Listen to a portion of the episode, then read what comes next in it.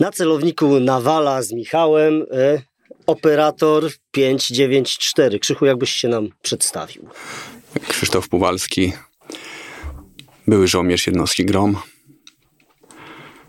mentor, coach, trener, doradca. Tak bym się mógł przedstawić w tej chwili.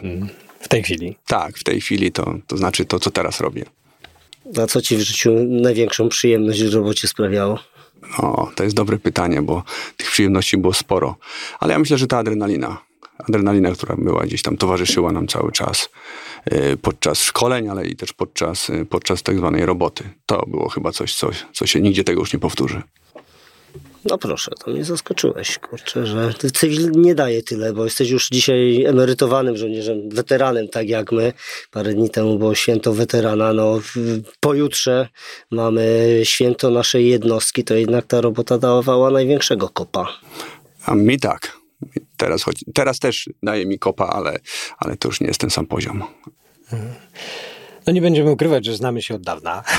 Dokładnie. Pracowaliśmy, służyliśmy, no, pracowaliśmy, służyliśmy razem.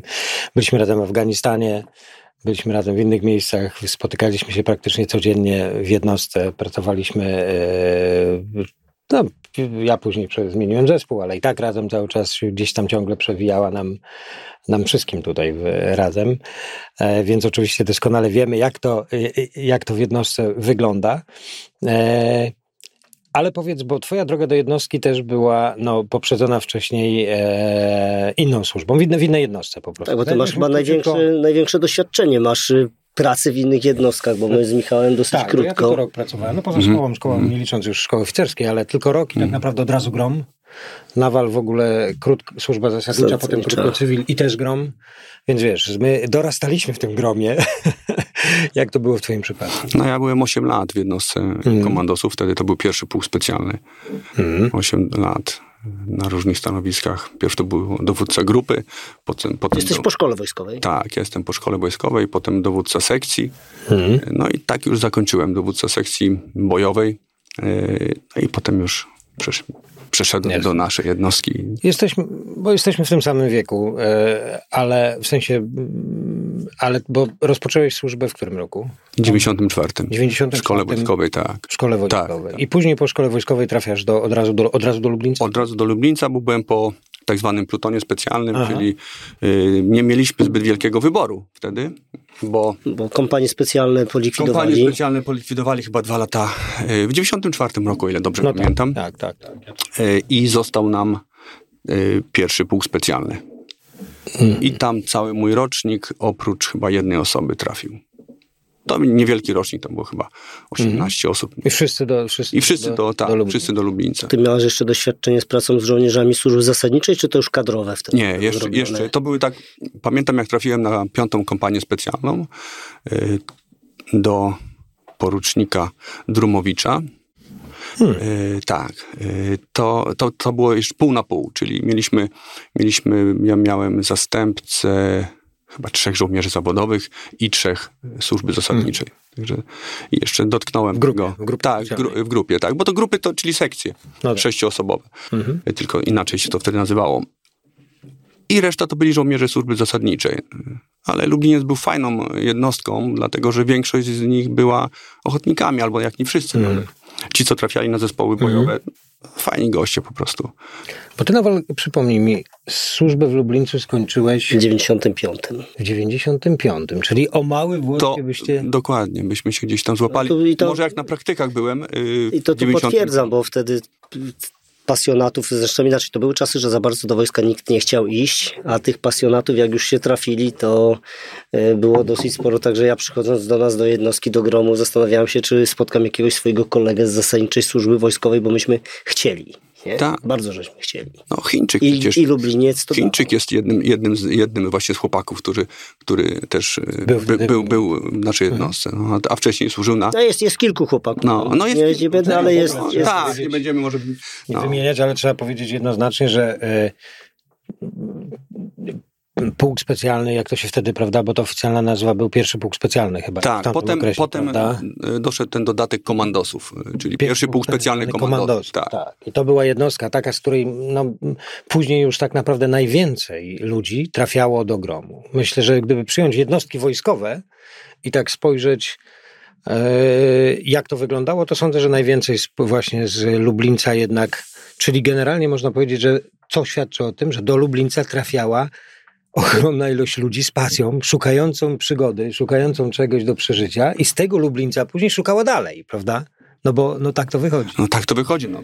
No, Wystarczy popatrzeć na, no, na wielu- nawalaczy nami. No ja Wielu akurat nas nie jest. byłem, ale byłem w tym czasie we Wrocławiu szkole. No tak, ale tak. Przeczytałem u cie- u ciebie coś, może nie, że mnie to zaskoczyło, ale tak dało mi do myślenia. Myślałem, że będę chciał tutaj zadać tobie to pytanie, że na jednym z postów napisałeś e, o pracy w Lublińcu, a później, że przyszedłeś do, do gromu i musiałeś startować praktycznie od zera, chociaż tak jak z Michałem tutaj drążymy, miałeś ośmioletnie doświadczenie, a jednak przychodząc do jednostki, do gromu musiałeś zawalczyć od, o siebie od całkowitego poziomu No właśnie, zero. powiedz, jakie to ciekawe doświadczenie, bo ja, bo jeżeli chodzi o mnie, no zresztą tak podobnie jak Nawal, to wiesz, to mimo, że ja byłem oficerem i tak dalej, ale młodym tak naprawdę, tak, no, to, to, tak naprawdę wie, ma, rozumiejącym, że, że No to już właśnie po w misjach, wojskach nie? specjalnych to ja niewiele wiem, żeby nie powiedzieć nic, że umiejętności to jest, wiesz, a wy, a, a ty, ty jesteś, no właśnie idąc tą inną drogą, jednak stykasz się z takim czymś, co jest e, no, sporym no, wyzwaniem, tak, czyli, czyli to, żeby sobie powiedzieć, że dobra, muszę cofnąć się do tyłu, albo generalnie zrozumieć, że prawda, że startuję od, może nie od zera, bo to może za mocne słowa, ale jednak w jednostce od zera. W gromie od To zera, tak, prawda? jedno z zero. Jak, jak to? Słuchajcie, no, tak jak wy trafiłem po selekcji do jednostki GROM, potem, potem kurs podstawowy i mieszanka chłopaków z, całej, z, z całego wojska polskiego e, i potem zespół bojowy. Więc jak przyszedłem na zespół bojowy, Ja bym, ja bym się Nie, cofnął do ale- tego kursu podstawowego. Właśnie. Twoja No właśnie, doświadczenie, twoja wiedza, prawda? którą masz i nagle kurczę przyjście tutaj. No i, i powiem wam tak, bo na ten kurs podstawowy z jednostki w Lublińcu wtedy nas przyszło nie wiem, 15 chyba, czy 16. Nie potrafię w tej chwili dokładnie powiedzieć, ale dużo. E, I no i powiem nieskromnie, że wyróżnialiśmy się spośród innych e, żołnierzy, którzy trafili do, do, do, na kurs podstawowy z innych jednostek. Wyróżnialiśmy się na początku, czyli w tym etapie tak zwanej zielonej taktyki i później, ale jak już doszliśmy do czarnej taktyki, ja zauważyłem, że, że pięknie się to wszystko wyrównało. Czyli ten taki y, element tego, tej homogenizacji, wiesz, że, że się mieli to wszystko, nagle pach i jest czarna taktyka i zaczynamy wszyscy pracować No bo tak ta samo. wiedza była w tamtych czasach w ogóle niszowa, nie było Tak, nikogo my na zewnątrz. w Lublińcu y, elementy, elementy czarnej taktyki, no bo też wykorzystywaliśmy to w Iraku, ale nie było to na takim poziomie jak wtedy w 2003 roku i czwartym, jak, robi, jak, jak był w Gromie. No, absolutnie nie ma co porównywać. Tak, to pewne takie systemowe, prawda? Tak, systemowe, doświadczeni instruktorzy prosto y, z mi, po, po misjach, po, po akcjach bojowych, zadaniach y, na wysokim poziomie, więc naprawdę myślę, że tutaj to było Ten moment wyrównania. tak, ten moment wyrównania, czarna taktyka. Oczywiście później niebieska, ale, ale już ta czarna taktyka pokazała nam, że, że tu już jest, dotąd dochodzimy i, i już jest, to, już jesteśmy jakby na tym samym poziomie. Mhm. To jest, no, To jeszcze bym zrobił kro, kroczek do, do tyłu, bo ja w cudzysłowie mogę się tak w duszy uśmiechać, bo e, myślę, że zaszczepiłem w pewnym momencie w was tą zmianę przejścia z Lublińca do, do Gromu, jak spotkaliśmy się e, w Iraku. I byliście fajnymi chłopakami, takimi pasjonatami, tylko że kurczę, często wiesz, mówienie o tym, o tym betonie albo nie chcę mówić o betonie, o o ludziach, którzy są na średnim stopniu dowodzenia, nie pozwolili wam po prostu pracować. Przecież wielu z was w ogóle nie chciało przyjść do, do, do gromu. A jak spotkaliśmy się w Iraku, popracowaliście, wróciliście do Polski, jednak ta, ta rzeczywistość nie była tam taka fajna. Przynajmniej o tym tak pisałeś w książce. Pisałem w książce, też, też na, w postach czasami wspominam o tym. Nie była.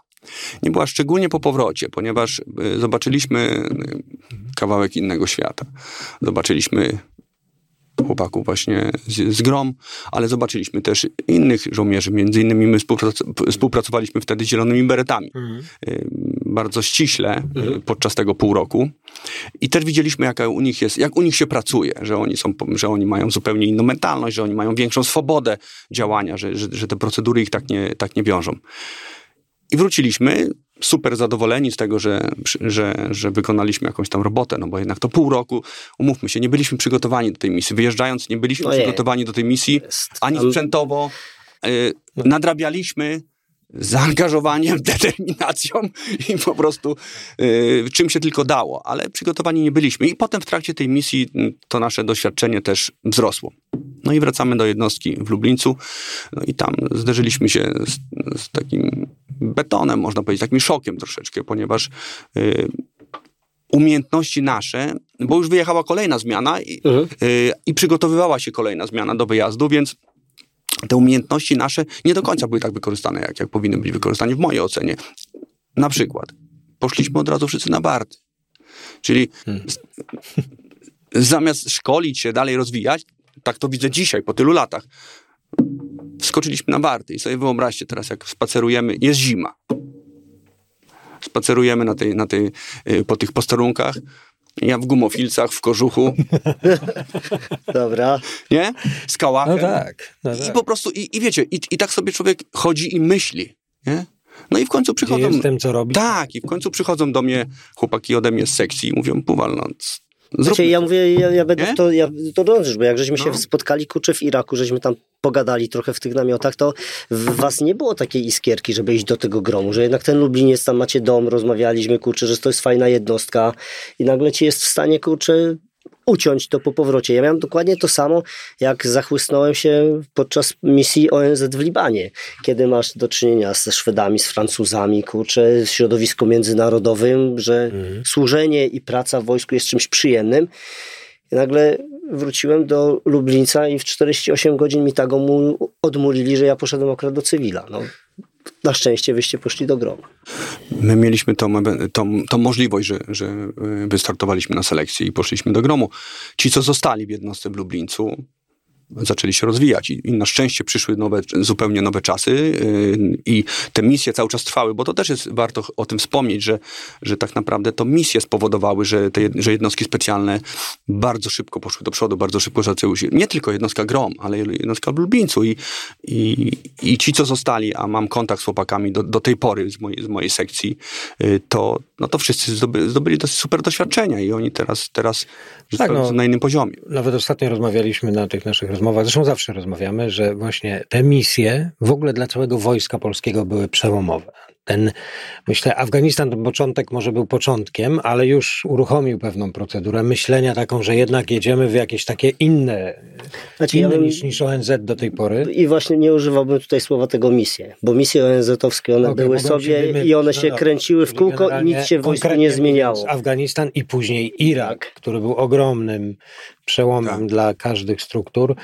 E, No dla gromu oczywiście też, no bo to jesteśmy wciągnięci w system, gdzie, gdzie praktycznie wykonywaliśmy w pełni bojowe misje, tak jak robią to Amerykanie, więc dla samej jednostki to wewnętrzne przemiany były intensywne, no ale dla pozostałych formacji, w tym całych sił zbrojnych, był to też przełomowy moment.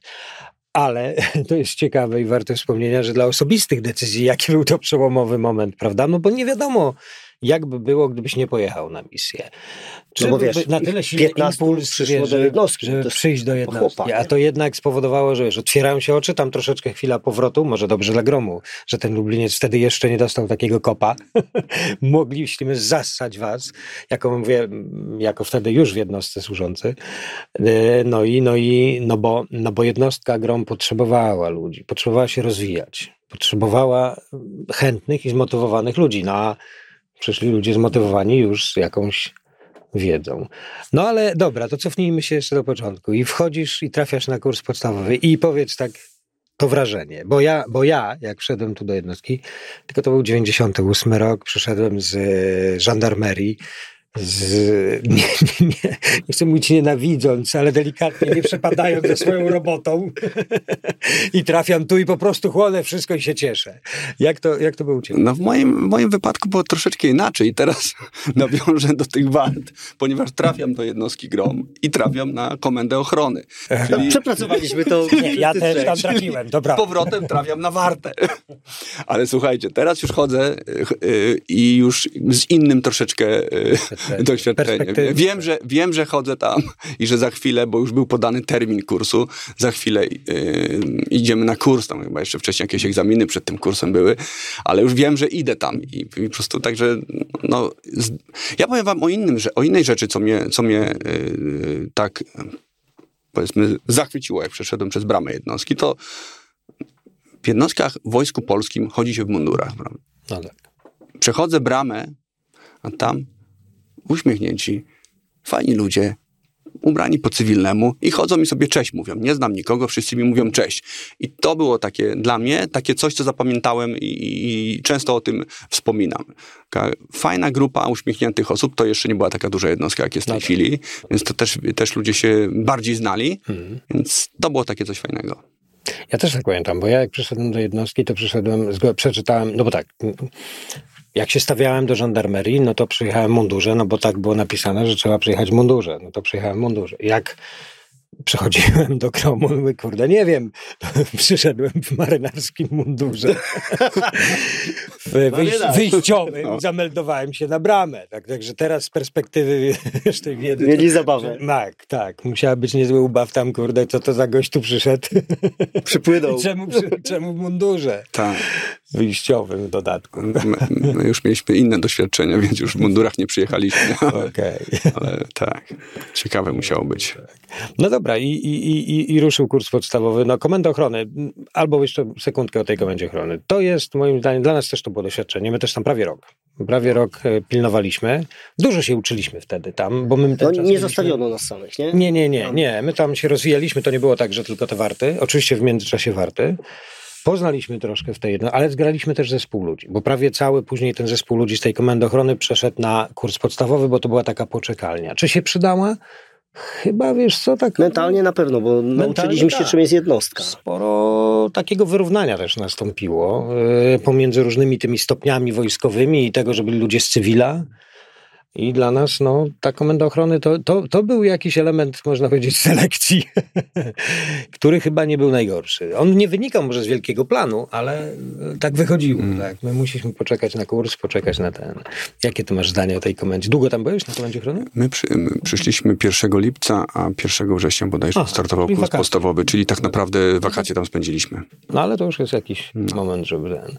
I, I rozpoczyna się kurs, kurs, pełny kurs, intensywny, prawda, bo to już według nowych wzorców. A tak, też był kolejny, bo myśmy byli tym pierwszym, z którego żeśmy odeszli, to był taki duży, później Tak, nasz był później drugi, Kolejny. trzeci, chyba czwarty, tak?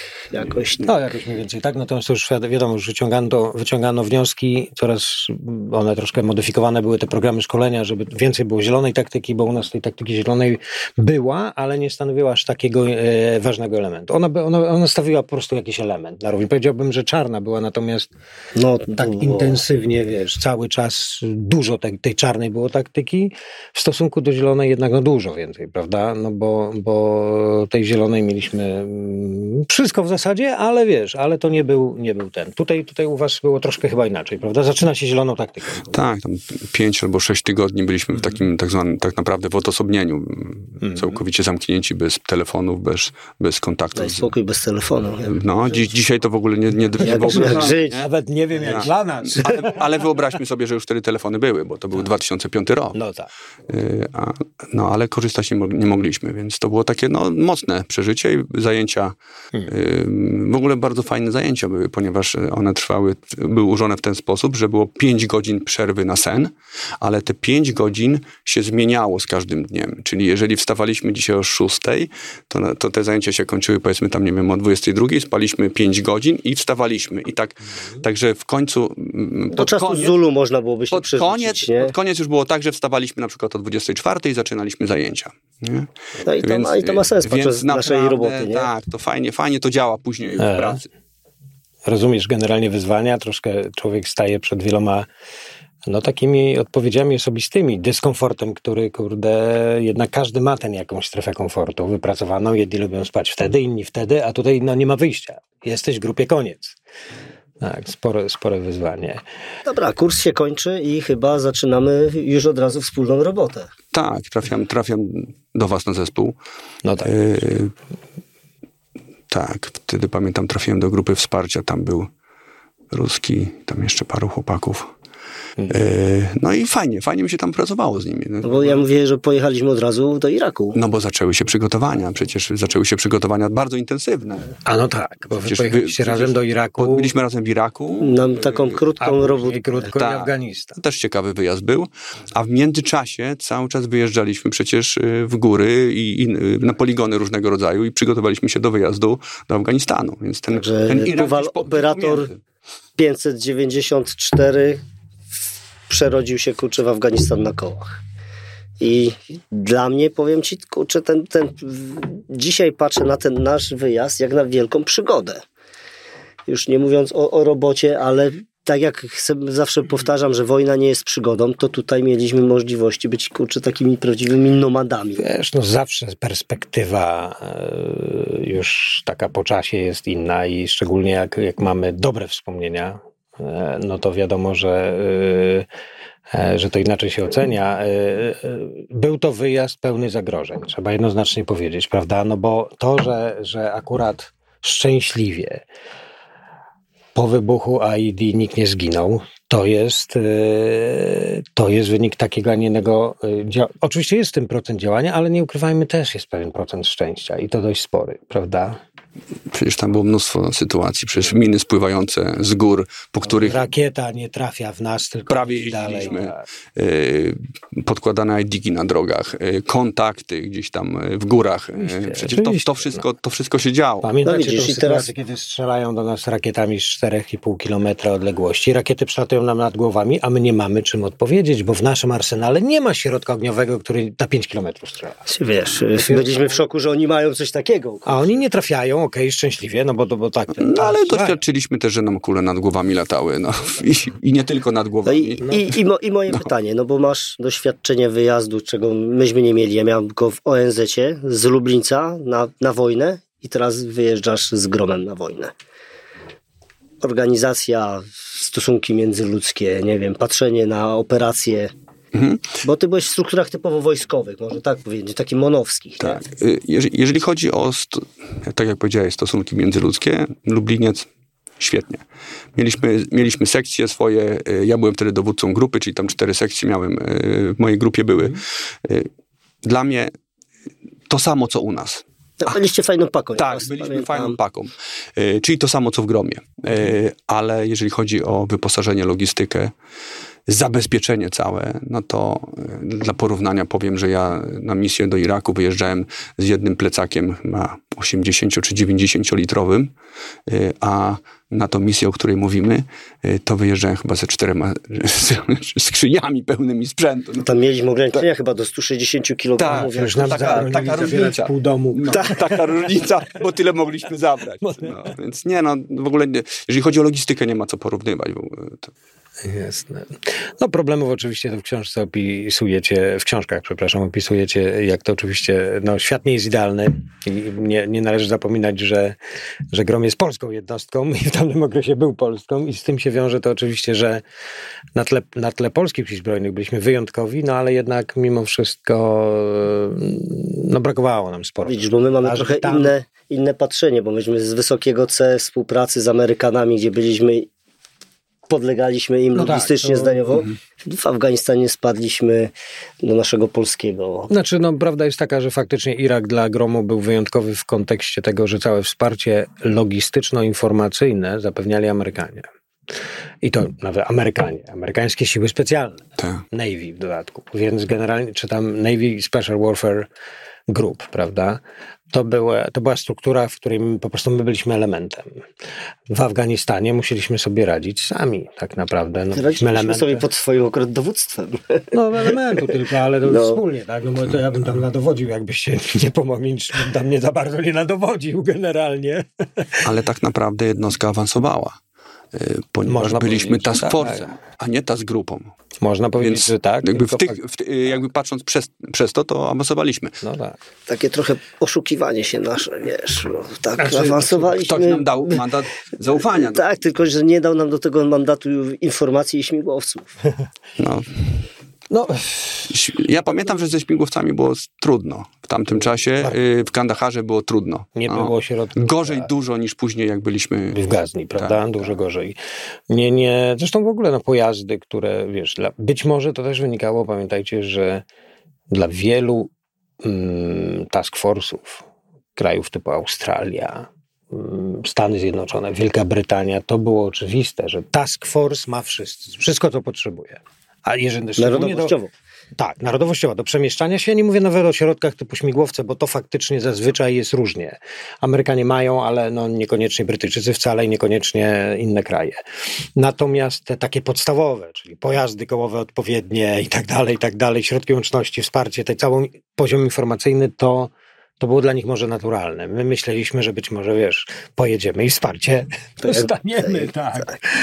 A tu się okazało, masz rację, że był to awans. I, i, i myślę, m, ja myślę, że to później też spowodowało wiele no, takich elementów, które było bodźcem do rozwoju, prawda? Zrozumienia, że kurde, jak my sobie tego nie zapewnimy, Może, może to o to trochę chodziło w tym wszystkim, jakby wyciągając już jakieś wnioski po tej misji, że jednak y, trzeba zadbać samemu o siebie trochę. nie zadba. No, bo się nie zadba. Jak nie weźmiesz tej to, czarnej torby, z której wyciągasz, wiesz, co, co trzeba, to Szlifierkę, wkrętarkę i trochę śrub. No tak. Afganistan na kołach jaką funkcję pełniłeś? Byłem ganerem. Byłeś ganerem, Byłem ganerem. z dowódcy zespołu z Lublica przerzuciłeś się kurczę na ganera. Z dowódcy grupy, tak. Przerzuciłem się na ganera. Y, Miałem na pokładzie granatnik, pierw miałem karabin. y, Opowiedz, opowiedz co to jest bycie ganerem. To nie jest łatwa sprawa. To nie jest łatwa zresztą sprawa. Nie ma łatwych funkcji, ale no... Ganer jest wyjątkowy pod jednym nie względem, że jest na Bo jest zewnątrz. narażony naj, na, na, najbardziej. Tak, gunner. No i kurczę, jeździsz z takim, z taką grubą lufą, wiesz, wiesz za co odpowiadasz yy, i yy, ja na tej ganerce sobie urządziłem, że tak powiem, życie. Gniazdko. Tak. Miałem tam wszystko.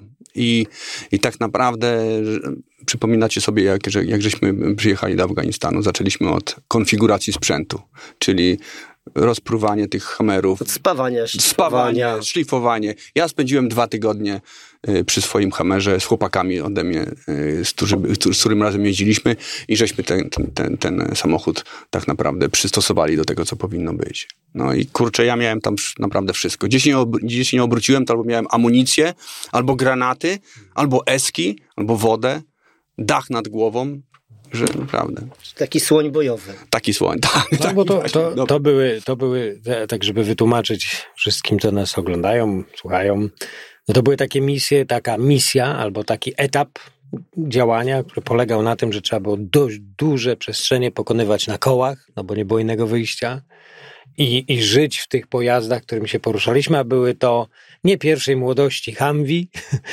które zostały przez nas opancerzone i przygotowane do tej roli, no bo, no bo one nie były, że tak powiem, żeby ktoś nie pomyślał, że my dostaliśmy od razu takie przygotowane pojazdy. Nie, można sobie wyobrazić takie najprostsze Humvee, jakie jest i później obejrzeć na, na tych zdjęciach, które są w waszej, e, waszych książkach, jak ten Humvee wyglądał docelowo po naszych przeróbkach. Tak, no to były Humvee, ale były skrzyniowe, nie były, nie były tak zwane żółwie, tylko skrzyniowe, dlatego można było sobie pozwolić na to, żeby je fajnie przystosować do, do, naszej pracy. Do tych wyjazdów, które trwały ile? 4-5 dni? 4-5 Czasem dni. chyba nawet 6 jakieś tam się chyba trafiły. No to już takie tak, Tak. bo to jednak trzeba zrozumieć, że to brzmi łatwo, być pięć dni w pojeździe, ale w praktyce jest to pięć dni funkcjonowania, e, no praktycznie można powiedzieć w ciągłym ruchu, pyle kurzył pod, nawet nie namiotem, bo, bo, bo, bo generalnie pod namiotem to są wakacje, Tak. w ciągłym zagrożeniu i w ciągłej takiej gotowości, prawda? Spania, jedzenia, robienia wszystkiego w tym, w tym pyle piasku i, no tak jak widać na zdjęciach. No i daleko, daleko od bazy, bo tam wyjeżdżaliśmy chyba do dwustu kilku, Tak. kilku, ja zawsze- kilkudziesięciu ja zawsze- kilometrów. Będę to opowiadał, że kiedyś młody człowiek, ja chłonąłem książki o działaniach bojowych, czy Brawo to Zero, gdzieś wyjazd w teren przeciwnika i tak jesteś pozostawiony samemu sobie i myśmy brali w tym udział, na bojowo, kurczę. Ja dzisiaj na to patrzę z wielkimi oczami, wtedy brałem to, czy braliśmy to za pewnik, że to robimy, a dzisiaj tak no to patrzę z respektem dla nas w tamtych czasach. Też się naczytałem sporo książek o Afganistanie, czasów w- wojny y, radziecko, y, można powiedzieć amerykańskiej, bo, można tak bo jak szeroko na to tak. spojrzeć, to tak to wyglądało. I też naczytałem się o tych żołnierzach rosyjskich, do których podchodzili mujahedini i ich tam w nocy wyżynali albo ostrzeliwali. I tak sobie pamiętam, jak na tej ganerce w nocy na łoczu siedziałem, to tak sobie obserwowałem to i tak sobie myślałem, kurczę, podchodzą, czy już podchodzą, czy jeszcze nie podchodzą, nie? No, tak, a trzeba powiedzieć, że... Termowizor nas ratował. Termowizory, noktowizory. No, ale pamiętajmy, że słuchajcie, to jest 2007 rok i tam wtedy ta technologia termowizyjna, noktowizyjna, e, no była taka, jaka była, prawda? To były pierwsze termowizory, jedne z pierwszych, jakie, jakie były tak możliwe do nabycia, o dość niskiej rozdzielczości. Ja też doskonale pamiętam, jak na, no bo wszyscy zmienialiśmy się na tych, na tych łoczach, żeby każdy mógł odpocząć, prawda? E, bez względu na funkcję. I pamiętam, jak patrzę sobie tak przez ten termowizor, e, On przyjemnie A brzęczał, bo on alkoholem był tam chłodzony. On to musiał tam dwie To, minuty. te, to był jeden, tak? Tak. To mieliśmy tylko jeden czy dwa. on To się tam- Mieliśmy też te niechłodzone i tak patrzę przez te niechłodzone i widzę te kamienie i kurczę, ta cała ziemia oddaje to ciepło, wszystko się tam świeci i tak kurde, jak tu zobaczymy, że podchodzi jakiś gość, jedyny szansa ruch, prawda? zobaczyć, że ktoś nam się rusza. Bo to nie było tak, jak, jak filmowo wszystko widać, I, a masz świadomość, że jesteśmy, wiesz, no nie ma, to, to, to jest wojna, jesteśmy w terenie wroga, tak, no i to za bardzo nie wiemy y, jakiego. No, to już było trudne. Tak, tak. Jeszcze o tym ganie. Jak wygląda takie gniazdko, co tam ważne było dla ciebie i bardzo ważne. Wieżyczka obrotowa, Wieżyczka obrotowa, y, płyty. wieżyczka tarcza. obrotowa elektryczna czy na Nie, korepkę? nie, nie, nie miałem elektrycznej wieżyczki. No, bo tam były dwa, na niektórych były elektryczne, a niektórych kurczę A? trzeba było kręcić. Tak. Kręcić, no. Na większości kręcić. No, ja miałem, ja miałem tą, gdzie trzeba było kręcić.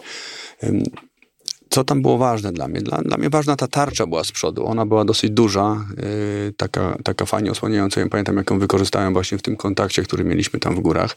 Jak tam strzelali do nas i słyszałem, jak, to, jak te pociski uderzają. Mhm. No to wtedy człowiek się robi taki malutki, że się naprawdę może schować za łyżkę od herbaty albo No tak. nie? Także to, to, było, to było ważne dla mnie. Ym, Co więcej, no dach nad głową.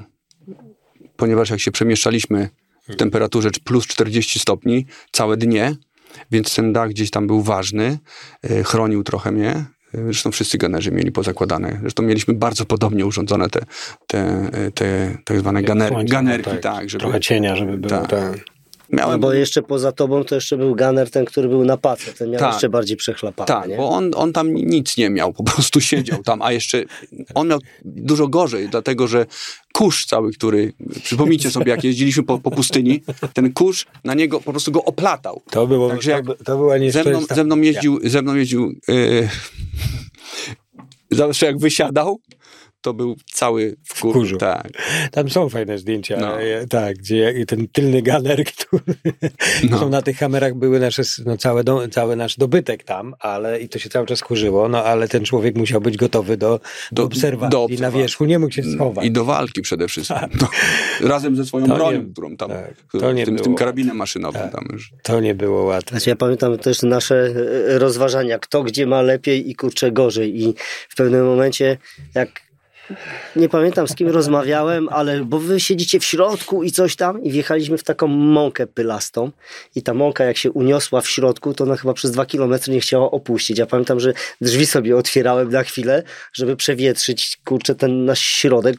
Gunner u góry siedział w świeżym powietrzu, chociaż na łeb słońce świeciło, a w, tu w środku ten No, kurz i pył. Nie ma, nie ma. Nigdzie nie było dobrze. Ja myślę, że na wszystkich, wszystkich tych Każdy ma swoją bajkę. Nie? Dokładnie. Ciągnę cię od tego. Gunnera. Musiał, tak, każdy musiał. Mi się akurat podobało, tam fajnie dogadywaliśmy się z kierowcą, y, wiesz, szczególnie No tak, jak, bo to jak, drugie oczy było, Tak, nie? szczególnie jak wspinaliśmy Mhm. się tymi kamerami po górach, to, ta, to było ważne, żeby ten gunner tam wypatrywał, gdzie może, gdzie może wjechać, gdzie nie może wjechać. I te, i te kamery tak sukcesywnie, jak żółwie, wspinały się po tych, po tych górkach. Nie, tutaj muszę przyznać, że z dużym szacunkiem Na samochód ten pojazd. Tyle lat on służy, ten to Humvee. E, No teraz widzimy, widzimy na Ukrainie cały czas tam funkcjonują te pojazdy, chronią, no są niszczone, ale mimo wszystko stanowią ochronę dla ludzi i często ludzie z nich wychodzą żywi. To jest tyle lat, słuchajcie, tego, tego, tego pojazdu i tyle istnień ludzkich dzięki niemu przetrwało.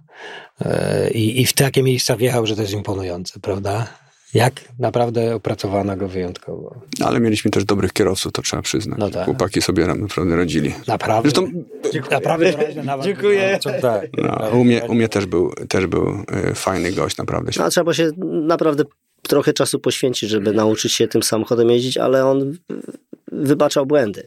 On wybaczał błędy i jak się potrafiło z niego wycisnąć, nie za mocno ten gaz tam nacisnąć, to on sobie tam dosyć fajnie, fajnie radził. Dobra, mamy Afganistan z głowy, wracasz, ale twoja kariera zaczyna przyspieszać i pięknie pniesz się w szczeblach kariery takiej.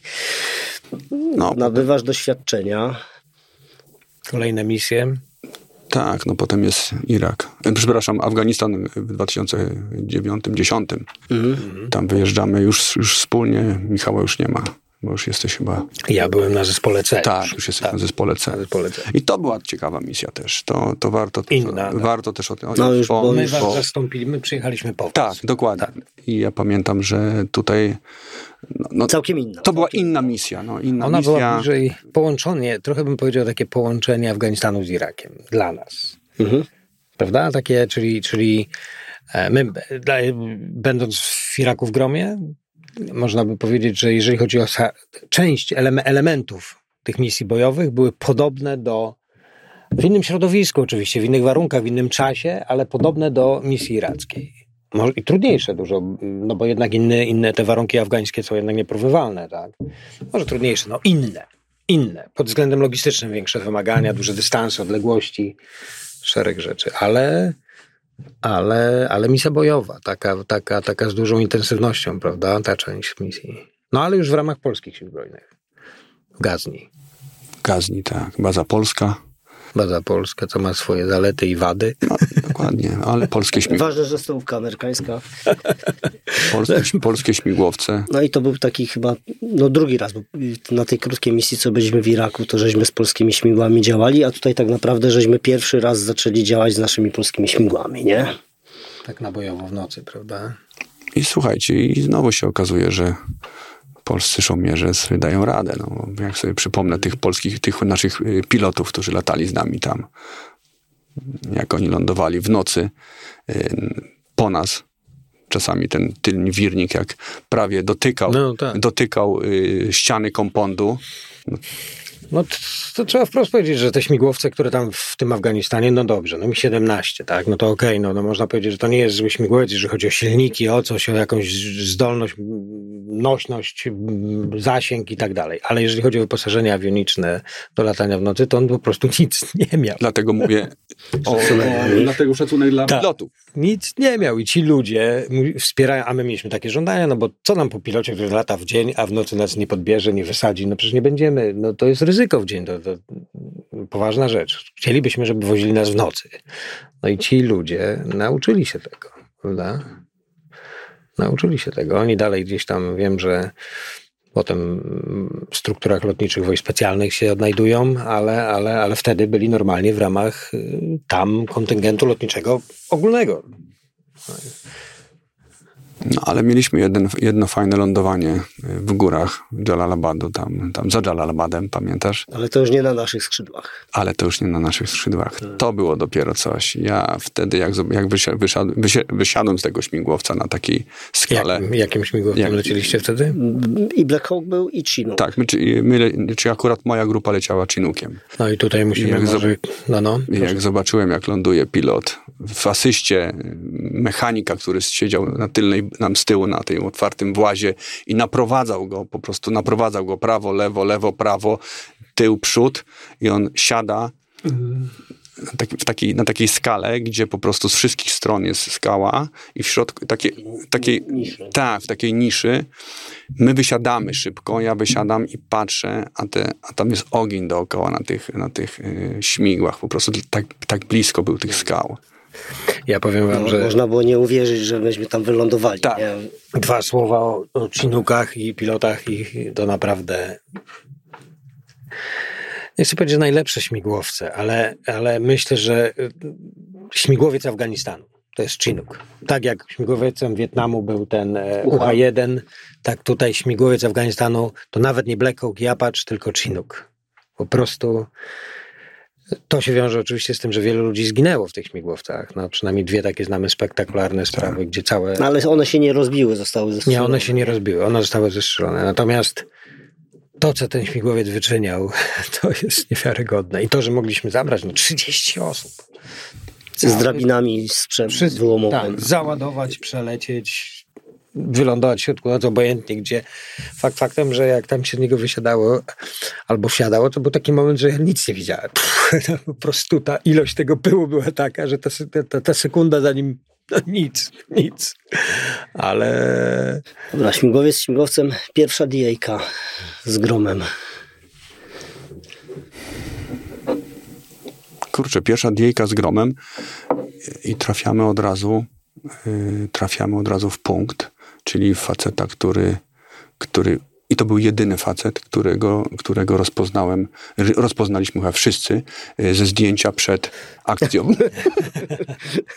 To, to było trudne. e, w Afganistanie, tak? W Afganistanie. Tak, w Afganistanie. Y, I, i, tylko dlatego, że miał kropkę taką indyjską na czole. Nie. No, przede wszystkim mnie, mnie, dla mnie było to ważne, że, że, że my się, żeśmy sprawdzili tam. Cała, cała, bo poszliśmy, poszliśmy y, tą grupą bojową i, i tam wszystko hulało. Podejście pod obiekt, komendy do ataku, atak, potem przeszukanie, wycofanie się, pode, podejście na, na punkt y, podebrania. Przylatują śmigłowce na czas, odlatujemy. Pytam się ciebie o to dlatego, że ja próbowałem sobie kiedyś odtworzyć w głowie swoje pierwsze DA i dokładnie mam te same mm, to, to samo rozumowanie co ty, bo ilość treningów, które wykonuje się wcześniej, ilość planowań jest tak duża i tak naturalnie to wychodzi, że nagle robisz DA jest to coś, w czym Tak, TA to brałeś udział, chociaż to jest pierwsze, bo po prostu masz to tak perfekcyjnie przeszko- No tak. przetrenowane, że budzisz się rano i ej, Myślę, że warto powiedzieć, że. DA to Direct Action, czyli akcja bezpośrednia, czyli generalnie w praktyce można powiedzieć tak prosto opisując o co chodzi, to po prostu uderzenie na obiekt w celu mm, na przykład pochwycenia kogoś, jakiegoś niebezpiecznego przestępcy lub uzyskania jakiejś informacji, nieważne, ale związane z konkretnym uderzeniem na konkretny obiekt. W jakimś celu zapracowanym, tak. To ty jest- swój pamiętasz pierwszy day? Pamiętam, w Iraku. Razem mieliśmy. Razem, tak, byliśmy w jednej sekcji. Mój pierwszy dzień nie był tak spektakularny. To znaczy był, był, był normalną akcją bojową na mieszkanie, w, gdzie miał być bardzo ważny cel, zatwierdzony do pochwycenia i tak dalej. Ale to było w bardzo specyficznym miejscu i mieliśmy podjechać, wysiąść, podejść, uzyskać efekt zaskoczenia. Niestety coś się tam pomyliło, jak to zawsze bywa w takich akcjach i nabiegałem na cel prosto z hamera. Tam, ten oczywisty, gdzie jest punkt wejścia, lightstick środek zginął. ulicy, no, Tak.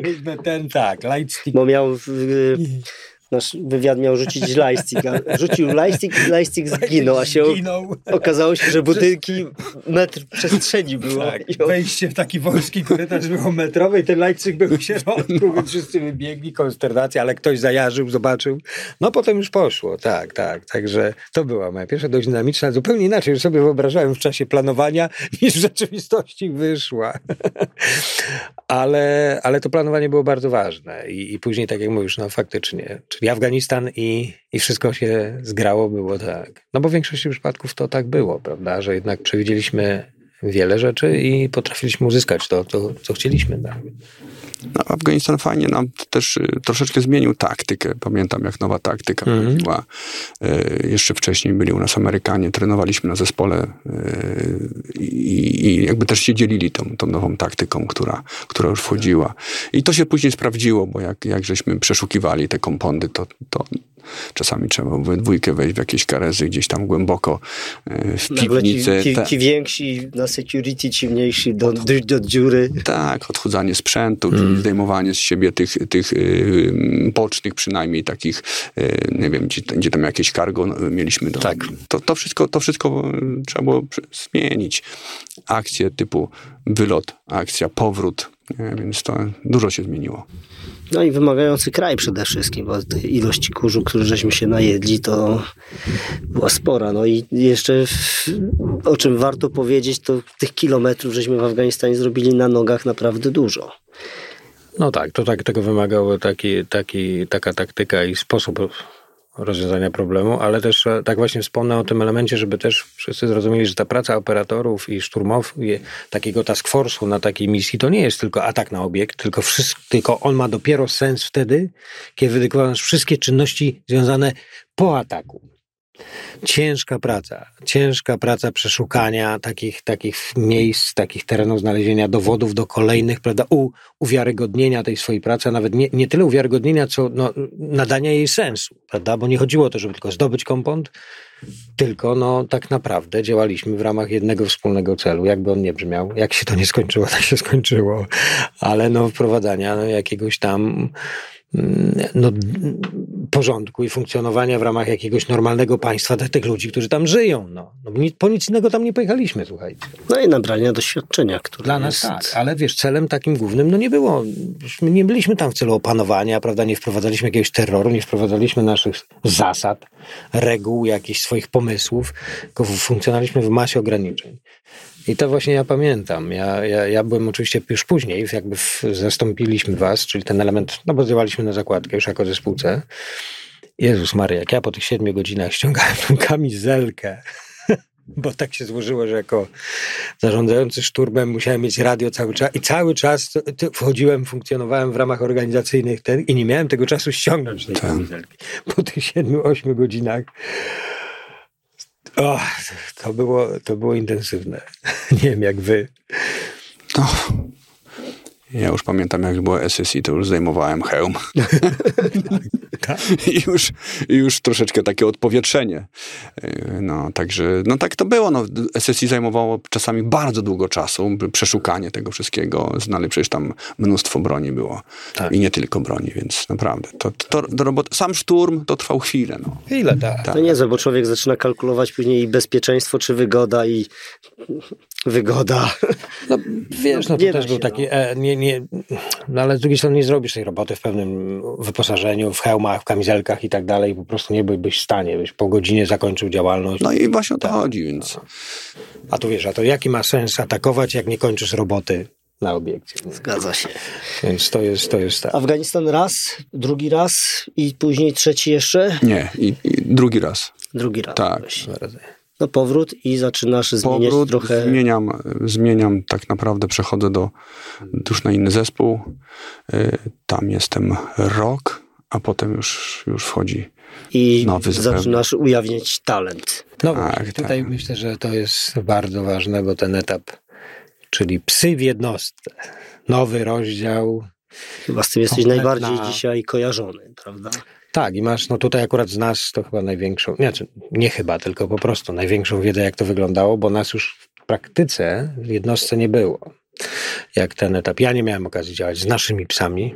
e, W jednostce już odszedłem e, na emeryturę. No to chyba zaczęło też, startować. Tak, Co, tak. Krzysiek To startował. był początek. Tak, no dwa, dwa, dwa, 2011, kiedy ja pierwszy raz wyjechałem, y, na pierwsze szkolenie. Mm. Y, I dlaczego te psy? Gdzie ci się to, skąd się to wzięło? Tak od zawsze te pieski, czy tak? Ja Mówię, ja mam takie coś, że nie wierzę w przypadki. Mhm. Mhm. To nie był przypadek pewnie, że, że, że zająłem się tymi psami, ale tak naprawdę y, po żołniersku dostałem zadanie od mojego dowódcy zespołu. I, ale oczywiście, tak jak to u nas bywa, albo jest, zapytał się mnie, czy po prostu, czy wchodzę w to, czy chcę się tego podjąć. No bo to sami wiemy, że psy w jednostce kiedyś były, e, No, innej funkcji. e, inne, inne psy, funkcje. Inne psy, tak. Potem już ich nie było. E, I tu przychodzą. Jeszcze tylko tak wrzucę, w Afganistanie był z nami piesek za pierwszym Nawet na- razem, tylko że nic nie robił, bo było dla niego za gorąco. Po prostu siedział Bo sobie. to, wiesz, to nie ten pies. nie ten pies. Nie ten pies, tak. Bardzo dobry do wszystkiego, ale nie do tego. Tak, ja, ja pamiętam, bo on jeździł na moim, y, z nami w naszym samochodzie, więc widziałem, jak on tam śpi cały czas. No, no, no. Słuchajcie, ale też, tak jak mówię, nie ma przypadków. Ja pamiętam, kiedy do jednostki przy, przylatują Amerykanie, y, jeszcze przed, przed zmianą chyba w Afganistanie, tą drugą, i tam jest różne moduły są. Ja byłem brydżerem, więc y, pracowałem z brydżerami amerykańskimi. Słuchajcie, spóźniłem się na te zajęcia, nie wiem czemu. I tak chodziłem od drzwi do drzwi, gdzie są brydżerzy. Nagle otwierają się drzwi, otwieram drzwi i siedzi jakiś taki am, Amerykanin y, indiańskiej urody i opowiada coś o psach, a tam z nim jest tylko jedna osoba, nie? Usiadłem i powiem wam, tak mnie to wciągnęło, że nie poszedłem na te zajęcia z brydżerki.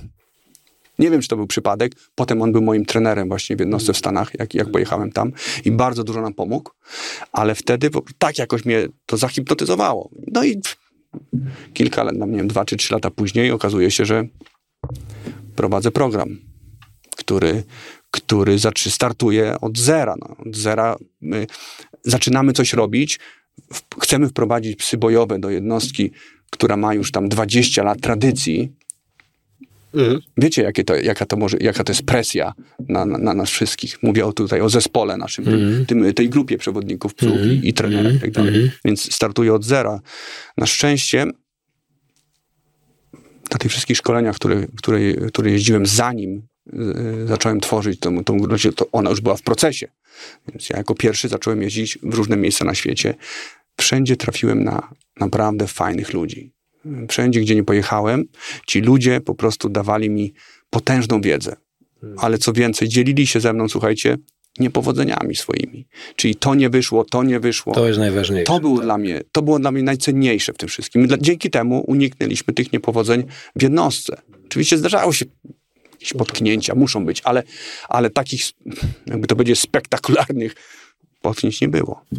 To o niepowodzeniach może później pogadamy. Sukces. Sukces jest, dla mnie największym sukcesem było to, że pokonaliśmy Przepisy. przepisy Jezus Maria, nie chciałem tego że usłyszeć. pokonaliśmy przy, przepisy polskie i że mieliśmy kilku życzliwych ludzi na tych, na tych wysokich stanowiskach, yy, którzy pomogli nam yy, w tym, żeby, żeby po prostu, że, i przekonaliśmy ich do tego, że te psy w takiej formie, jakiej, jaką my chcemy mieć, że się, że, że się sprawdzą i że, i że warto w to zainwestować. No właśnie, ale przypomnij, bo jesteś no, ekspertem, a warto, warto wspomnieć, że te, ta, ta oczywi- teraz oczywistość, że psy są bojowe w zespołach bojowych, to nie była oczywistość y, nie tylko w Polsce, prawda? Rozmawialiśmy, że, że ten początek tak naprawdę to są dopiero, nie wiem, 2001, drugi gdzieś Afganistan chyba, prawda? Że się pojawiają psy bojowe w jednostkach specjalnych. Na świecie. Na świecie, Na na, świecie. na, świecie yy, Amerykanie zaczynają używać ich w Iraku. Amerykanie. Tak, tak, na taką skalę, na, Mhm. u- jak w formule psa bojowego. Tylko, No że tak. początek to są psy bojowe atakujące. Mhm. Więcej doświadczeń policyjnych y, niż y, wojskowych, bo warto wspomnieć o tym, że, że, że były psy bojowe używane również w Wietnamie przez Amerykanów. I na 4 tysiące, tam kilkadziesiąt psów, które były użyte w Wietnamie przez cały okres wojny, wojny w Wietnamie, wiecie ile wróciło do Stanów Zjednoczonych? 196. Reszta została poświęconych tam. Więc to jest. I później ten program został, nawet w Stanach Zjednoczonych został zawieszony. A gdzieś tam były te psy patrolowe, jakieś, jakieś y, do wykrywania materiałów, ale już nie było tych psów stricte takich, y, takich mm, jak, jak jeszcze wcześniej w Wietnamie, zwiadowcze psy, takie, które tam wy, wykrywały, wykrywały, nie wiem, drut szeleszczący, zawieszony, z- zaczepiony między drzewami i ostrzegały, swoje, ostrzegały plutony, które szły na patrol. I 2003 rok, 2001 to jest Afganistan, ale to y, psy bardziej takie do wykrywania materiałów wybuchowych. Mhm. Później 2003 jest Irak, czyli walka w mieście, głównie, wa- głównie No walka w tak, mieście. tak, jakby nie było, tak, tak. I ten, I ten pies bojowy wraca tam. Wraca. Y, Tutaj Amerykanie kooperują z Izraelem, którzy mają cały czas te doświadczenia, y, jeżeli chodzi o użycie psów y, w swoich tam mm, na swoim podwórku. I zaczynają używać Amerykanie psów bojowych, gryzących psów bojowych. I zaczyna się dopiero kształtować ten, ten, y, ta taktyka użycia psa bojowego, bo taktyka użycia psa bojowego w siłach specjalnych versus y, y, w jednostkach policyjnych jest zupełnie inna. Bo ja jeździłem w różne miejsca w Europie, gdzie się używa psów policyjnych w jednostkach antyterrorystycznych, to jest zupełnie inne użycie. My tutaj, my używamy psa jako członka sekcji. No Czyli tak. to jest pies biega, atakuje to, co ma, to, to, co, to co, albo co on widzi, albo, to, albo wskazane cele przez y, operatorów. A w, w policyjnej taktyce on jest gdzieś tam z przodu i dopiero za nim idzie sekcja. U nas wszyscy razem pracujemy. I to jest, to jest podstawowa różnica. I później wchodzą już te duale, czyli psy, czy tak zwane dual purpose service dog, czyli psy, które mają, atakują, ale również Inne wszystkie. Jak się zaczyna SSI, to, to, to, to się, że można. tak, że można, że można znaleźć. Takiego A jak to wyszło? Bo, bo tak, no bo wiemy, że ten, e, ta, ten owczarek belgijski jest takim pożądaną rasą, a czemu nie y, jakiś terrier? Na Kształtem przykład miniatura. Terrier, tak, taki mały, wiesz, wrzucony i, i tam zadziorne bydle. E, Ty, ja, ja, ty, czy tutaj jakoś poszukiwano? Były inne rasy I w czasie tego, wiesz, procesu dochodzenia do tego w końcu, że, że tak wyszło, że tak naprawdę, no, no może nie jedyna rasa, ale jednak no, taka dominująca, prawda? To ten... Owczarki belgijskie, owczarki holenderskie. Dwie, dwie bardzo podobne do siebie. Jasne. Y, Nie owczarki niemieckie, albo inaczej, mniej owczarki niemieckie. Mniej owczarki. Tak. Ale nie terriery, nie te Nie, nie teriery. Tak. Nie. jorki. Coś, coś byśmy znaleźli. Dziesięć jorków i... Tak, tutaj, tutaj na szczęście mieliśmy, mieliśmy duże wskazówki od właśnie od naszych, naszych e, kumpli z jednostek specjalnych. Oni No to jest- twardo, to- twardo, twardo od razu nam powiedzieli, słuchajcie, to i to. Mhm. Nie, nie ma sensu Eksperymentować. eksperymentować. Te dwie rasy się sprawdzają. I absolutnie żeśmy, żeśmy posłuchali ich y, i, i od razu szukaliśmy takich psów. No i też myślę, że warto wspomnieć, mimo że być może jest to wiedza już tam powiedziana, ale jaki to jest długi proces pozyskania psa, prawda? Że to dobrze, wdrożyć doktrynę, e, skorzystać z doświadczeń to jedno, ale, ale pozyskać psa, dlaczego to, to jest już... Zanim jeszcze o tym, nasze polskie doświadczenia przed tym 2000, którym 11 rokiem, z policji, z No bo pies takie- cywil. Y, Mieliśmy psy. Nawet ostatnio do mnie y, na Facebooku napisał y, policjant. Słuchaj, mówi, wiesz co, my już w 98 roku mieliśmy psy bojowe. I, i psy atakujące, czyli były w Polsce psy y, w, w policji. Były w Polsce psy w policji, które, które działały. To były jednostki antyterrorystyczne, potem jednostka BOA. Ale, czyli były doświadczenia jakieś, ale tak jak powiedziałem, wspomniałem, one inaczej pracowały niż, niż, niż to, Nie, co my... nie, nie systemowe Ta- takie rozwiązania tak, to, co- kompleksowe niż jak to, u co my chcieliśmy. Wiecie, skoki na spadochronie, zjazdy na linię ze śmigłowca z psami, y, abordaże, to wszystko, to wszystko te psy musiały razem z przewodnikami robić. I tego żeśmy się uczyli na, na różnych kursach, między innymi w Stanach Zjednoczonych. Więc myślę, że tu byli, byliśmy No, pierwsi. wspomniałeś o tych, o tych niepowodzeniach. Co jest takim niepowodzeniem przy pracy z psem? Z czym się dzi- dzielili? Nie musisz mówić o naszych. Wierzę, że ich No w ogóle mało, ale szczegółów, ale, ale Dla mnie, z mojej perspektywy, bardzo ważną rzeczą było to, żeby, żeby, że- żeby pies, ponieważ temperament owczarka belgijskiego czy owczarka holenderskiego jest taki, powiedzmy, jak ADHD, cały czas potrzebuje yy, bodźców. Tak, i cały czas chce pracować i to jest jego absolutnie potężny atut i dlatego one są, w, służą w siłach specjalnych. Dla nas my pracowaliśmy nad tym, żeby te psy przy podchodzeniu do obiektów były ciche. Dlatego, że jak podchodzisz do obiektu, a pies za każdym razem podchodzi i wie, że w środku w budynku jest gość przebrany za, za po, jest pozorant i tam na końcu tego, tego szturmu on go będzie gryzł, to on wie o tym. I za każdym razem on chce szybciej, szybciej, szybciej. I tutaj zdarzały się takie potknięcia, mówię tutaj o, o potknięcia. To nie są potknięcia, to po prostu lekcje do przerobienia. Że, że trzeba było zobaczyć, zaobserwować, jak, jak spowodować, żeby taki balans chwycić. no tak, bo na prawdziwej robocie to może być niezła wtopa, prawda? Na prawdziwej robocie to jest wy, wycofanie do tyłu psa i uspokojenie go. I, I tutaj też dużo pracy y, naszych przewodników zrobiło z, z, z operatorami, ale też z dowódcami, z dowódcami y, grup bojowych, którzy po prostu musieli wiedzieć o tym. Zrozumieli, Że, żeby, żeby zapytali się tego przewodnika, czy on jest w stanie już użyć psa. Te Bo na przykład pies może w tej chwili właśnie być w tej takiej y, podkręcony musi być i musi go uspokoić. Nie, to jest żywa istota, to nie jest, to nie jest jakiś robot, którego zatrzymamy jednym przyciskiem i, i, i wiesz, i odpalimy go za chwilę z nowego, tylko jest to żywa istota, która jest częścią zespołu, no i, i, i, i- i ma swój temperament, prawda, i, i, i- nie da się pewnie, że tak, to zrozumienie tych ograniczeń jest krytyczne. A dobór psa i przewodnika, każdy się nadaje? Nie każdy. Nie, absolutnie. wiem, że nie. Absolutnie, to jest, to jest Jak bardzo inaczej? No bo mamy, mamy szturmowca. No, szturmowiec musi sam o siebie zadbać, o swoją taktykę, technikę i wszystko. No a teraz jeszcze czas na równi poświęcić z psem.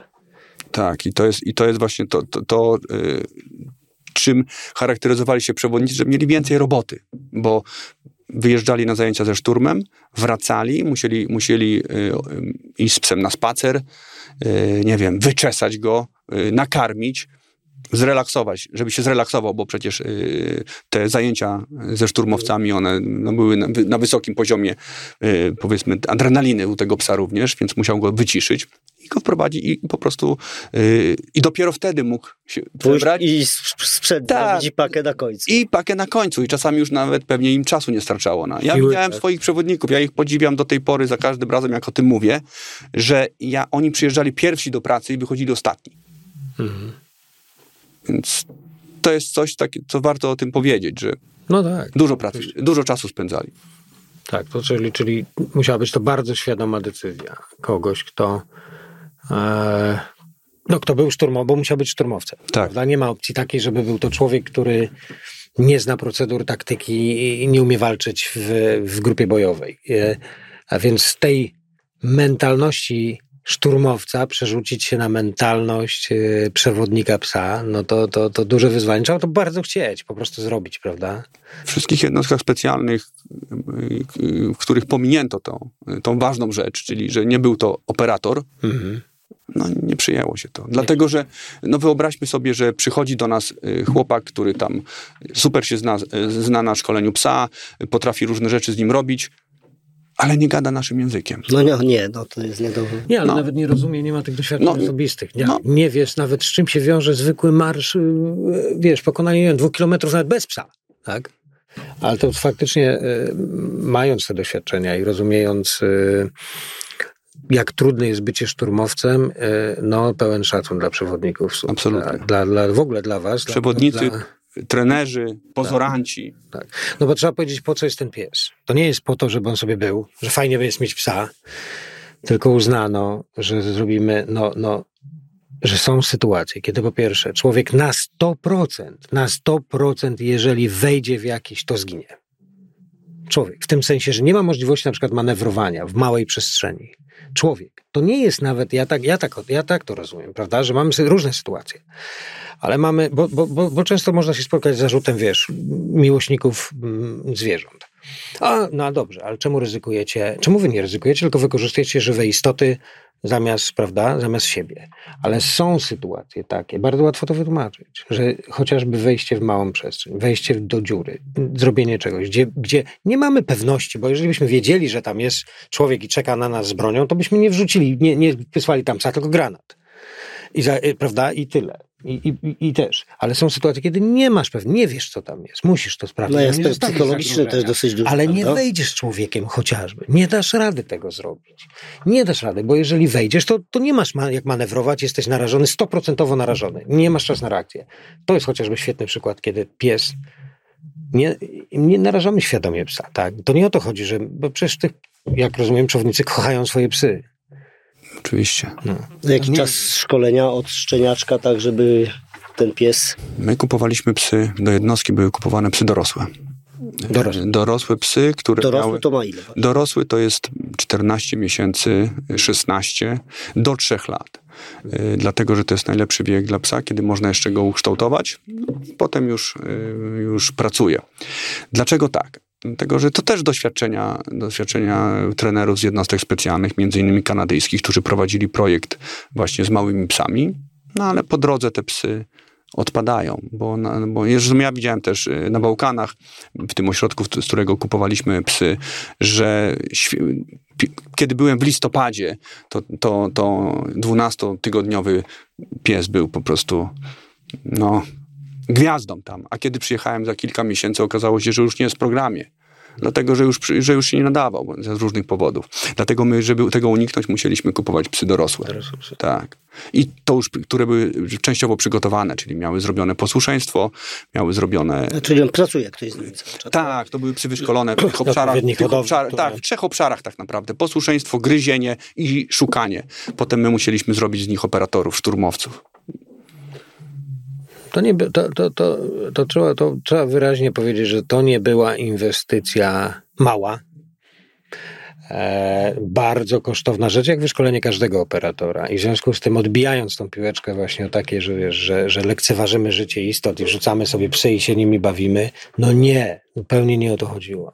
Wszyscy rozumieli wagę tego, te, te, tej istoty, ale są sytuacje, kiedy, kiedy, kiedy on ratował życie po prostu.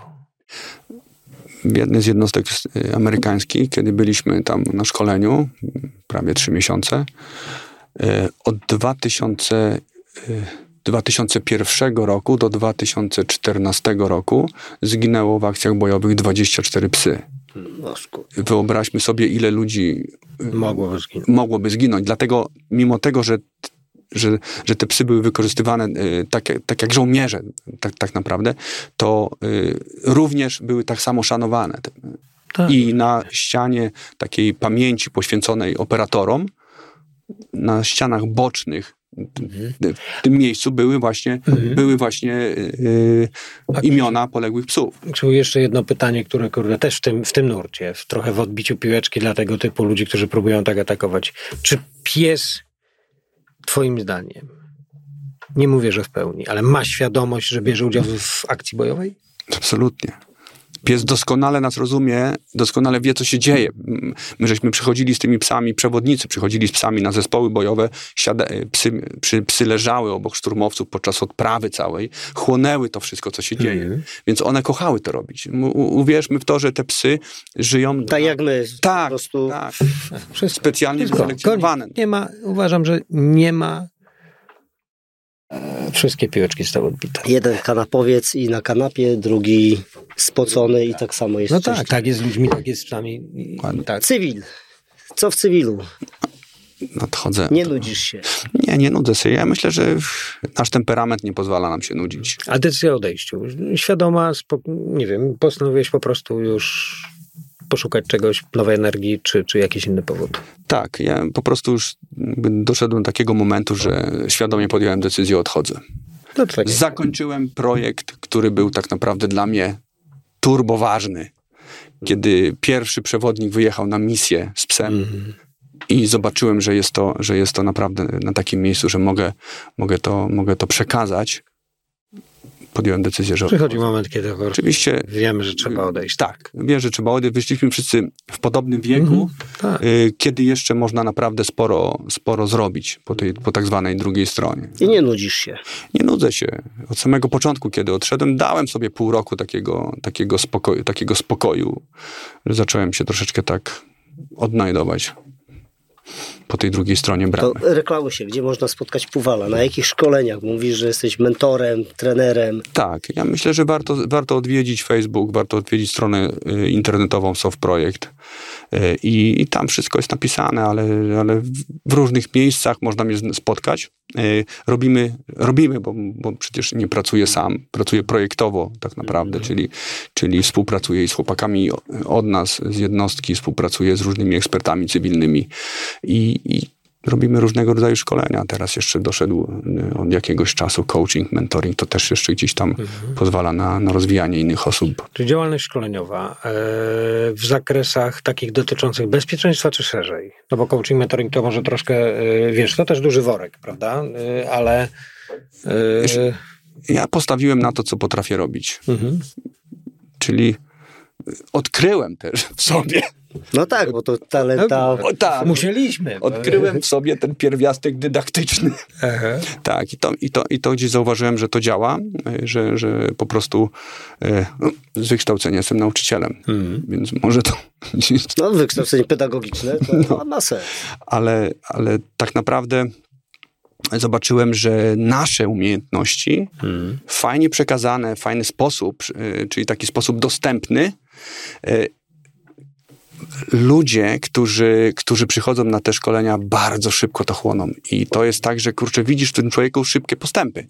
I to mnie jakoś tak fajnie nakręciło do tego, żeby, żeby, żeby robić szkolenia, robić i tak jak na początku robiliśmy też 6 lat temu szkolenia strzeleckie, jakieś takie powiedzmy mm, nawet taktyczne.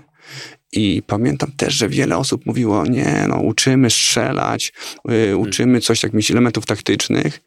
No i nagle wybucha wojna w- na Ukrainie. Ale wiesz co, ja na te szkolenia taktyczne strzeleckie jeszcze patrzę inaczej. Nie chcę mówić, że to jest y, show, show biznes y, czy, czy zabawa, ale ludzie będąc w cywilu, mając tak grube szkła w okularach, się śmiejąc, mogą mieć serce kurcze waleczne i chce, chcieć pójść, nauczyć się, w cudzysłowie pobawić się i poczuć proch, poczuć zmęczenie i poczuć się taktycznie, a później wrócić sobie do biura i robić swoją robotę. Prawda? Tak też można na to popatrzeć, że w cywile ma prawo chcieć poczuć czegoś innego. Ja często z ludźmi na strzelnicy mam coś takiego, że, że przez godzinę, dwie na strzelnicy mówi, ale ja tu odpocząłem.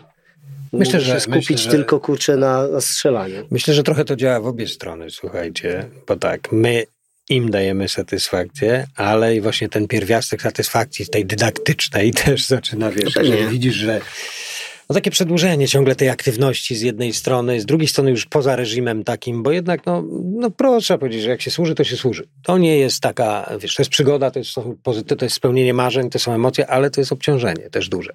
Wychodzimy z tego obciążenia, chociażby faktem, że nie musimy się tam meldować, pisać kwity i tak dalej, tak, jakichś oświadczeń majątkowych składać co chwilę i tak dalej, i tak dalej. To, Nas tylko do urzędu skarbowego. to, to, to wszyscy. To każdy, kto ma działalność Ale, gospodarczą. ale wszyscy. troszeczkę łapiemy luzu Tak. takiego, i, i, i, ale też potrzebujemy no, znowu takiej troszkę tego, tego, tego, tego, tego, no co umiemy robić no, tak naprawdę. Więc to nie jest złe. Ja też uważam. Ja nie prowadzę działalności szkoleniowej, ale, ale uważam, że to jest, mm, to jest, to jest bardzo potrzebne, bardzo okej w obie strony. Nie szkoleniowej, ale można cię pochwalić, bo na przykład masz projekt, którego ósma już jest edycja w tym roku. A, no tak, I- ale to i jest też- działalność dedykowana, wiesz, do służb, czyli troszkę wewnętrzna, to tutaj bardziej mniej komercyjna, y, no bo ja na tym nie zarabiam, to jest działalność taka, taka związana z... Ale tak, ale to jest ten sam efekt. Dla No mnie ona mi daje tą energię, tak, ona mi daje energię, która, że mi się podoba, to jest, ja to bardzo lubię, to przebywamy w towarzystwie ludzi, którzy generalnie doceniają to, co robimy i to jest, to jest bardzo... Warto wspomnieć, że Michał jest pomysłodawcą i organizatorem konferencji snajperskiej. Tak, ale konferencja zamknięta dla, dla, dla służb mundurowych. Tak. Natomiast generalnie yy, to, co mówimy o tych szkoleniach, nawet komercyjnych, jestem daleki od krytyki i uważam, że, nie, że, że to jest błędne. Uważam, że, że to jest potrzebne dla nas, dla tych, którzy to robią, że to ma swój pozytywny wymiar. Yy, raz, że to jest robione profesjonalnie i robione merytorycznie, to jest ważne, metodycznie też. Czyli generalnie tam naprawdę no nie trenujemy tam komandosów, tylko metodycznie e, i, i wszyscy, wszy- wszyscy kumple, chłopaki, którzy to robią, że robicie tego typu rzeczy, robicie dobrą robotę i robicie też dla siebie fajnie i bardzo dobrze. No, bo ta satysfakcja jest też potrzebna, prawda? Bo ona była, no.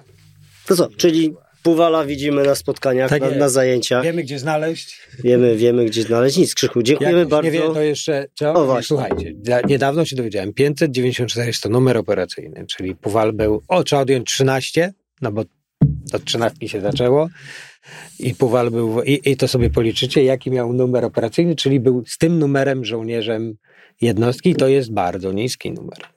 W tej chwili nie No, mam myślę, że teraz numerów, tak. Ale jest to niski numer. Dobry numer. Dobry, Dobry numer. numer. E, każdy numer jest dobry. Pewnie, że tak. Nie ma, nie ma I ci przed nami, i ci po nas mają taką samą wartość. Tak jest.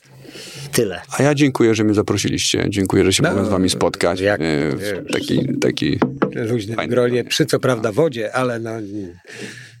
ale w tej Ale w pracy. ale, ale trzeba przy wodzie. Nie tylko tak. Dziękujemy bardzo i, i jak najbardziej. Piszcie komentarze, Zapraszamy. dawajcie lajki i Tak, myślę, że myślę, że rozmawiamy, bo wiemy, że, że no, mm, byłeś już oczywiście w wielu, mm, udzieliłeś wielu wywiadów, ale ja tak sądzę, że tego typu rozmowa Znaczy musiałeś być, bo ja mam właśnie od y, wielbicieli psów. Kiedy będzie Puwal, żeby o pieskach porozmawiał zresztą. Ale wiesz, nasze grono jest specyficzne, no bo my wiemy, o czym mówimy. Wiemy po prostu, razem to czuliśmy, razem to przechodziliśmy. Nie, akurat nie psy, ale to wszystko to przed. Snaucer miniatura też jest dobrym psem.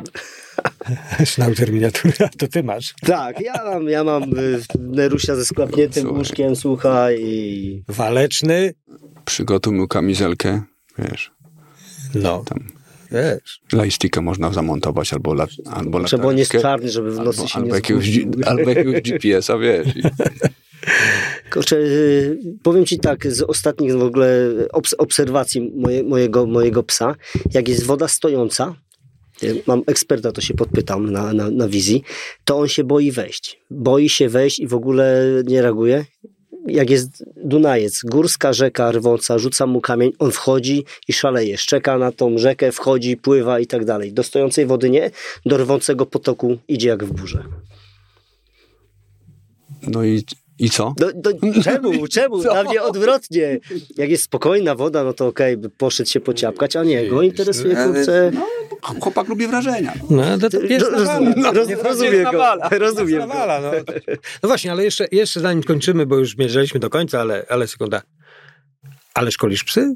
Nie, w ogóle nie, nie pracuję z psami. W ogóle Tak, nie, ale jak nie- świadoma decyzja? Tak, to też jest świadoma decyzja. Świadoma decyzja. Tak, nie, nie, szkole, nie szkole. Mam Okej. fajnych y, trenerów, do, do których odsyłam, jak ktoś do mnie pisze, bo, bo, bo, bo często piszą do mnie ludzie w różnych, różne porady. Jestem behawiorystą, jestem, jestem też trenerem, ale nie szkole. Skoncentrowałem się zupełnie na innej, na jasne. innej, na innej działalności, a tutaj jest tylu fajnych ekspertów, chłopaków, którzy dobrze, Czyli dobrze to robią. Dorobiliśmy W razie się w Polsce czego nie tylko psa. Tak, w razie czego mogę dać kontakt do dobrego trenera, Okej. najbardziej. Jasne. No dobra. To dziękujemy jeszcze raz. cześć. Dzięki. Cześć.